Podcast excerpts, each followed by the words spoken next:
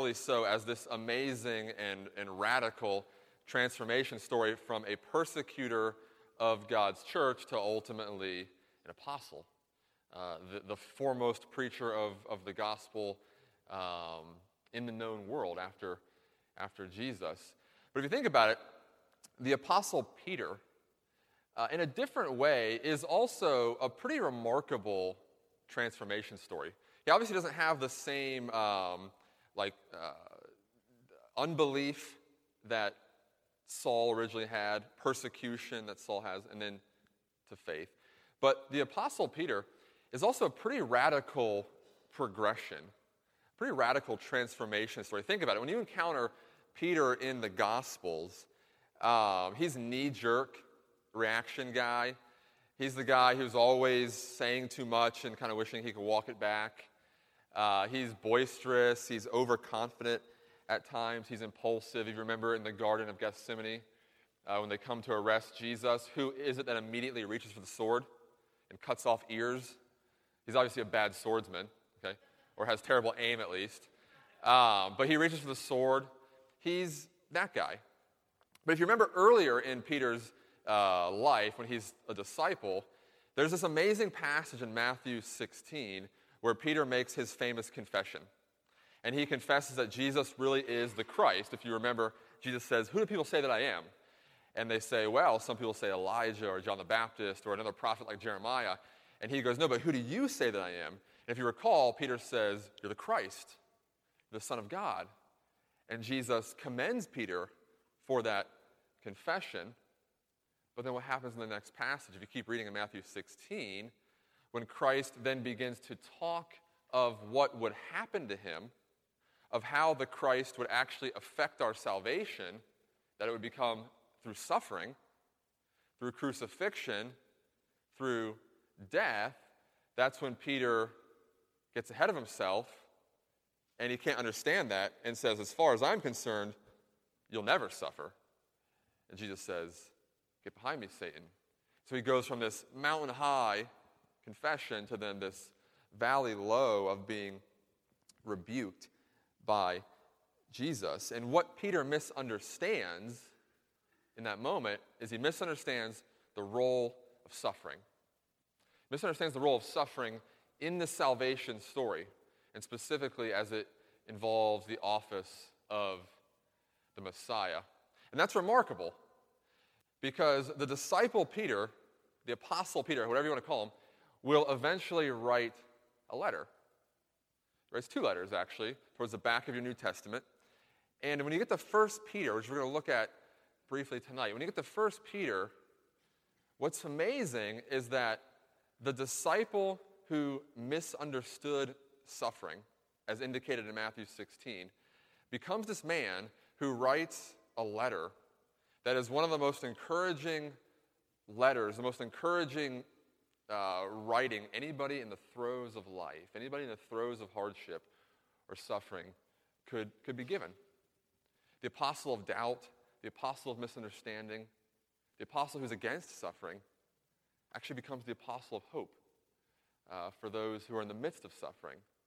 And so you see this remarkable transition uh, in this transformation from Peter. So if you have a Bible, uh, flip to 1 Peter real quick. And if you look, look at verses uh, 1 and 2 to begin. It says, Peter, an apostle of Jesus Christ, to those who are elect exiles of the dispersion in Pontus, Galatia, Cappadocia, Asia, Bithynia, according to the foreknowledge of God the Father and the sanctification of the Spirit, for obedience to Jesus Christ and for sprinkling with his blood, may grace and peace be multiplied to you. You see, Peter, uh, he's writing to, in this book, this, a group of likely Jewish Christians, okay, who have been expelled from Rome, they've been uprooted, okay, and they're relocated to this portion of the empire. You heard those cities Pontus, Galatia, Cappadocia, this portion of the Roman Empire that is now like present day Turkey, all right? And whatever the circumstances of their sort of expulsion uh, was originally, they're in this area that's now incredibly Gentile, incredibly non Jewish. Okay? In the sort of eastern portion of the empire, and they do what Christians do, which is they worship God, they contend for the faith. And over time, of course, this church, this gathering, would become increasingly diverse as people from different walks of life and different, other, different parts of the empire come together in church. All right? But notice what Peter does here then. He at first kind of gives credence to their diversity Pontus, Galatia, Cappadocia, Bithynia, right? But then what does he do? He immediately goes beyond that and he grounds their identity in something even bigger. He grounds their identity in the Trinity. You saw it? He says, Father, Son, foreknowledge of God the Father, sanctification of the Spirit, for obedience to Jesus Christ, who's the Son, right? For sprinkling with his blood. In other words, what Peter's doing here, if you, if you follow along, is he understands, or rather, maybe we do now as modern readers, that the problem then is the same problem now. We tend to self identify around things. And one of the things we tend to self identify around is ethnicity. That's one of our primary kind of markers as a human. That's a good thing. But a lot of times we'll self identify to our core. We will identify the most around our ethnicity, right? Our heritage, the color of our skin, whatever it might be. But we even go, we go beyond that. We might identify around our career, right? Before I'm anything else, I am what? I'm an attorney, or I'm a real estate agent. I'm a successful businessman whatever it might be. Before I'm anything else, I am a man. I am a woman. We might identify most importantly around whatever our gender is, whatever it might be. We self identify around these things. We even do that sometimes in the church. That our greatest identity will be built on something that we find as our, our marker. And what does Peter do here? He wants us to see that for those of us in the church, our greatest and our most fundamental identity is what? It's a Christian, right? If you look at the, the exact words he uses, our most fundamental identity that we need to know to get through life, to get through the hardships of life, to get through suffering and trials, whatever is thrown our way, our most fundamental, take it to the bank identity is that we are foreknown, sanctified, blood bought children of God. That is who we are and that that identity supersedes anything else. That it swallows up anything else. Not because the other things that mark us are bad, in fact, they're beautiful. God makes us unique. He gives us certain gifts, certain talents. He wires us certain ways, certain dispositions. But all those things fall underneath the greater banner which defines us, which is as children of God. And the only thing that can unite us, I mean, think about this last election cycle. Think about the, the way our nation is still divided, right? The only thing that can ever reconcile the world, this is a cliche, right? But it's true. The gospel really is the only hope for the world. The only thing in the world that can bring everybody together, regardless of the color of your skin, regardless of your background, regardless of your demographic. The only thing that can bring people together in such competing diversity at times is this reality that we are all children of God. We've all been created, and yet we've all fallen. So we're all sinners. And yet God has done something in history. He sent his son to redeem us and to bring us back into community, which is why he ends chapter, or verse 2 by saying, May grace and peace be multiplied to you. What is the only thing that will make us gracious towards each other as humans, as people. It's the understanding that no matter what we look like or where we're from, we all have one thing in common we're all sinners. And when we understand that we've been forgiven, just like our neighbor's been forgiven, that is the only thing that will breed grace, that will create a gracious atmosphere in our communities. Even in our own churches, we sometimes compete with each other over, over certain things, right? And then he says, and may peace be multiplied to you. What's the only thing in the world that can bring uh, peace and that makes us so we don't contend with each other? Well, again, the understanding that we've been set right with God, and so has our neighbor because of the work of Christ. And so you can see why Peter does this. As a people who have been uprooted, they're in a foreign environment. He sends this, this important word. But keep reading. Look at verse 3. He says, This is kind of a mouthful here, but follow us. Blessed be the God and Father of our Lord Jesus Christ. According to his great mercy, he has caused us to be born again to a living hope through the resurrection of Jesus Christ from the dead, to an inheritance that is imperishable, undefiled, unfading, kept in heaven for you, who by God's power are being guarded through faith for a salvation ready to be revealed in the last time.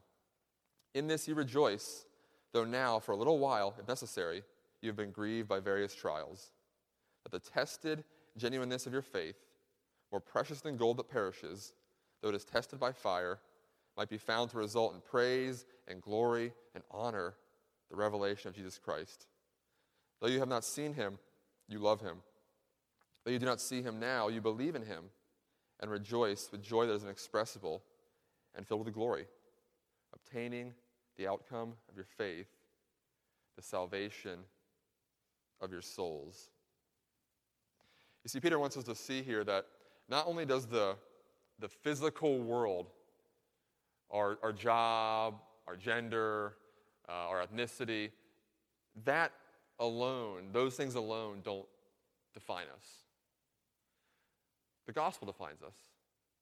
But then he goes a step further and he wants us to see what? That our circumstances also are not what defines us. Again, think of the context of this letter. These are people who have been uprooted, moved in a new territory, they're in a place where people don't know them, understand them.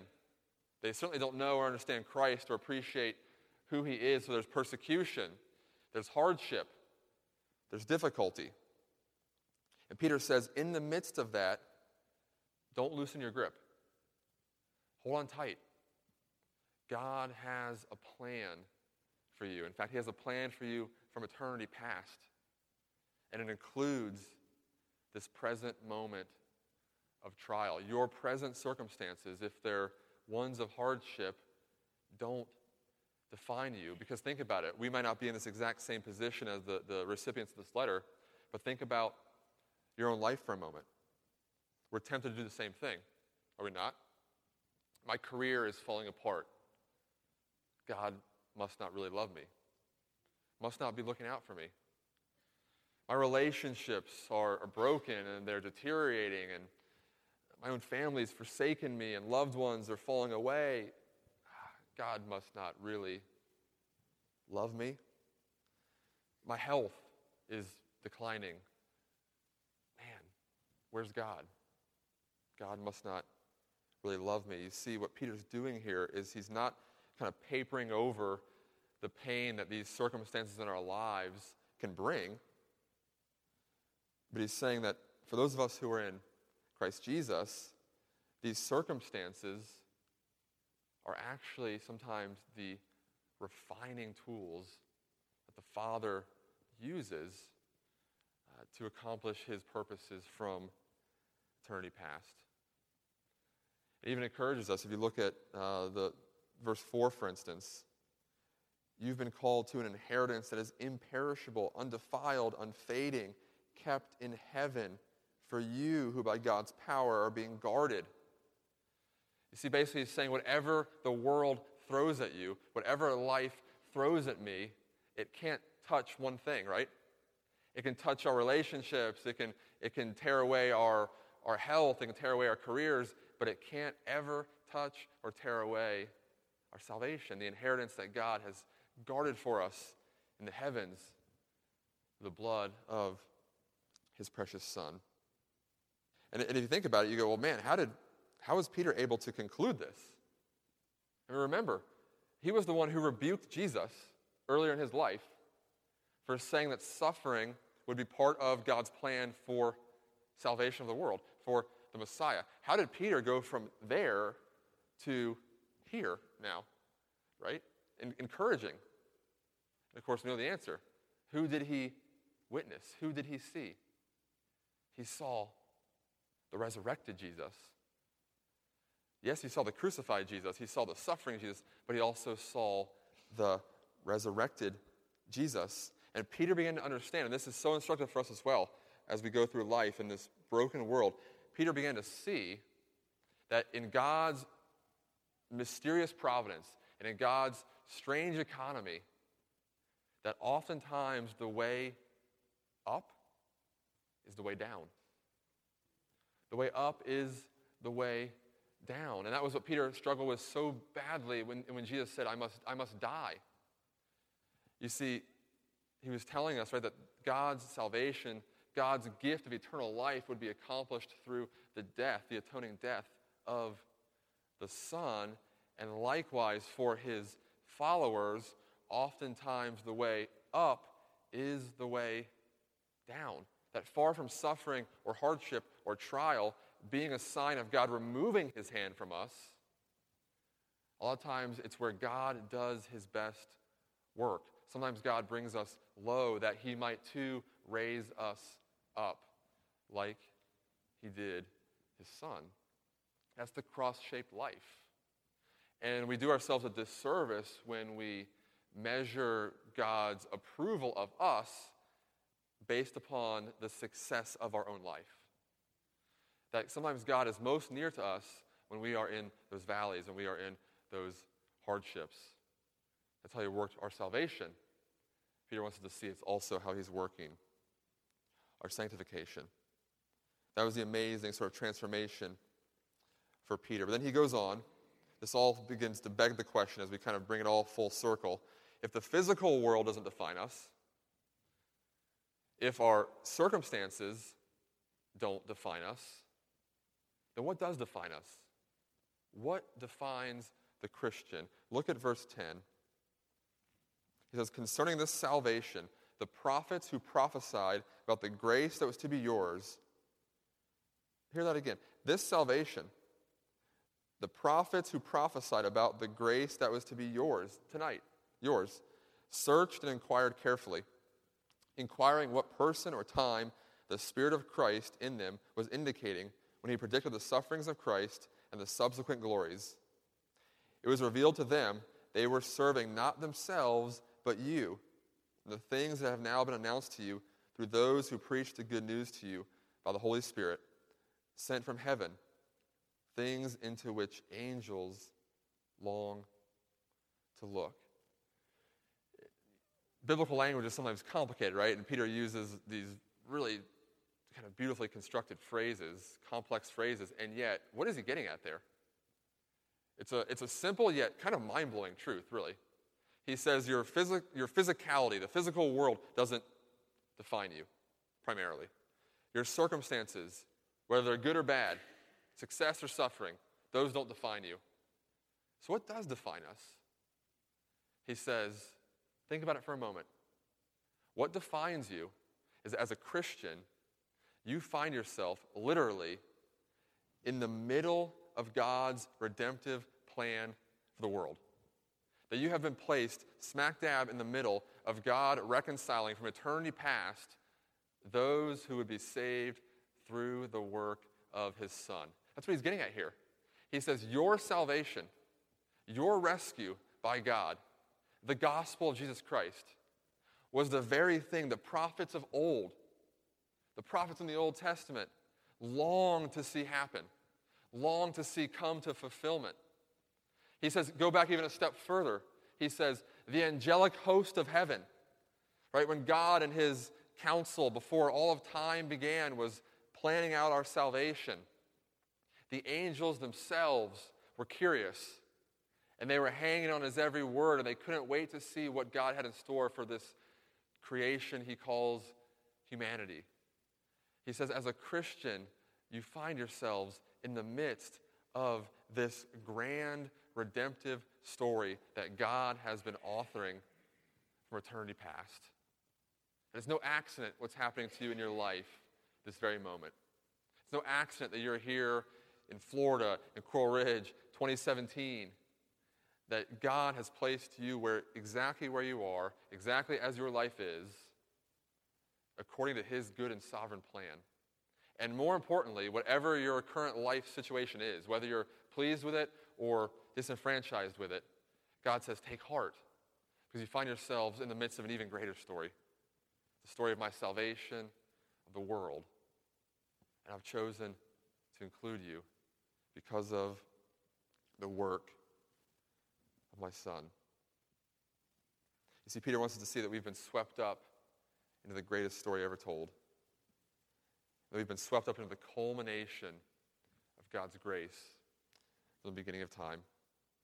And he wants us to see that this, it's this grounding in God's story that then has a way of putting everything else in perspective. We can be patient with those who look different than us, who act different than us, who are different than us. Why? Our identity is in something greater. Our identity is not in fixing each other or making everybody like us, but our identity is in Christ. And we can become patient and even long suffering in our circumstances. Why? Because our identity is not built on those things. Our identity is built and founded in Christ. And this is why, to kind of bring it to a close, this is why Peter, in that opening phrase, go back a few verses, look at verse 3. He kind of can't contain himself, if you notice. Blessed be the God and Father of our Lord Jesus Christ, according to his great mercy. Well, why is he so excited? Because God's given us something. What is that phrase? According to his great mercy, he's caused us to be born again to a what? A living hope. See, Peter's talking to people who feel like there's no hope for them. Home is gone, familiarity is gone, friends are gone. They're in uncharted territory. And his fear that the last thing that will go is hope. Because Peter recognizes that life without hope, it's not life at all. Um, I was watching last night, I was reminded of this. Last night I was watching a Downton Abbey, which is a PBS show, ended a couple years ago. And it's a story of a family, an aristocratic family in early 1900s England. And long story short, there's these two characters who are continually at odds with each other. They're both servants in this, you know, this English manor. Uh, and they both are aspiring to be the, the butler of the, the lord of the manor. Okay, it's like the highest office they could have in that situation. And they're constantly at odds with each other because they're very different. They hate each other, and they're after the same job. So they're naturally competitors, and they're constantly betraying each other and trying to set each other up and wishing ill upon each other. And the end of this episode, which is many seasons into the show, finally one of them seems like he's going to be written out of the, of the plan. He's done something, it's a complicated scenario, and he's finally going to be dismissed as an employee of this manor.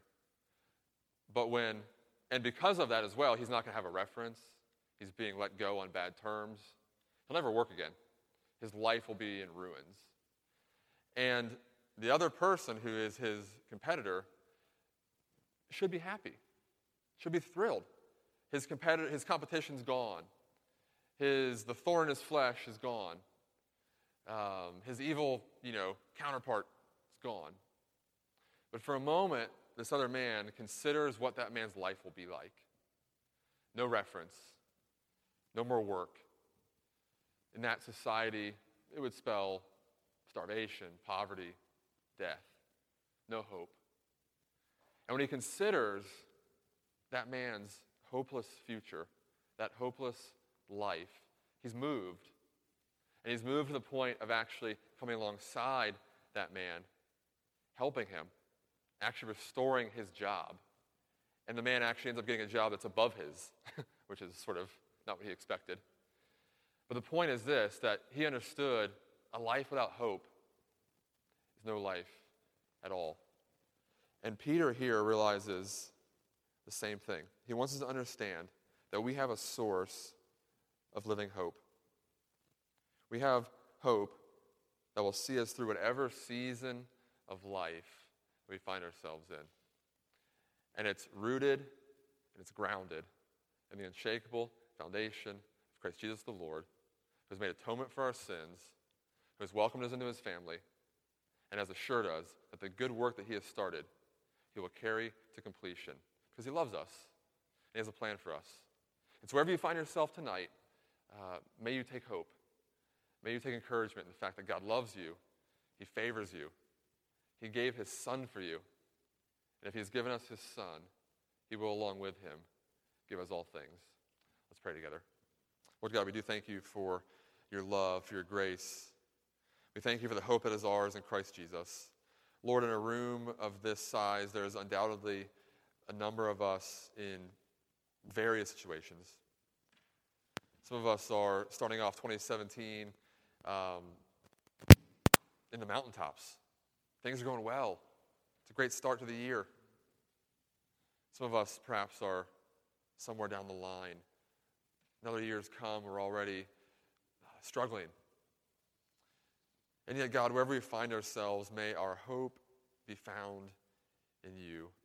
May we take comfort in the fact that you are the God of the universe who knew this day before the foundation of the world and that you hold us in the center of your loving hand. And Father, may we recognize that you have demonstrated your great love for us in this, that you have given us your Son Jesus, and that you love us with an undying love, and that you will provide for us in every imaginable way. And so, Father, I pray that you would uh, encourage those of us who need to be encouraged, uh, and that you would continue to fix, never uh, look to our own selves as the source of that success, but only look to you and give you the thanks you deserve. We love you. Praise Jesus' name. Amen.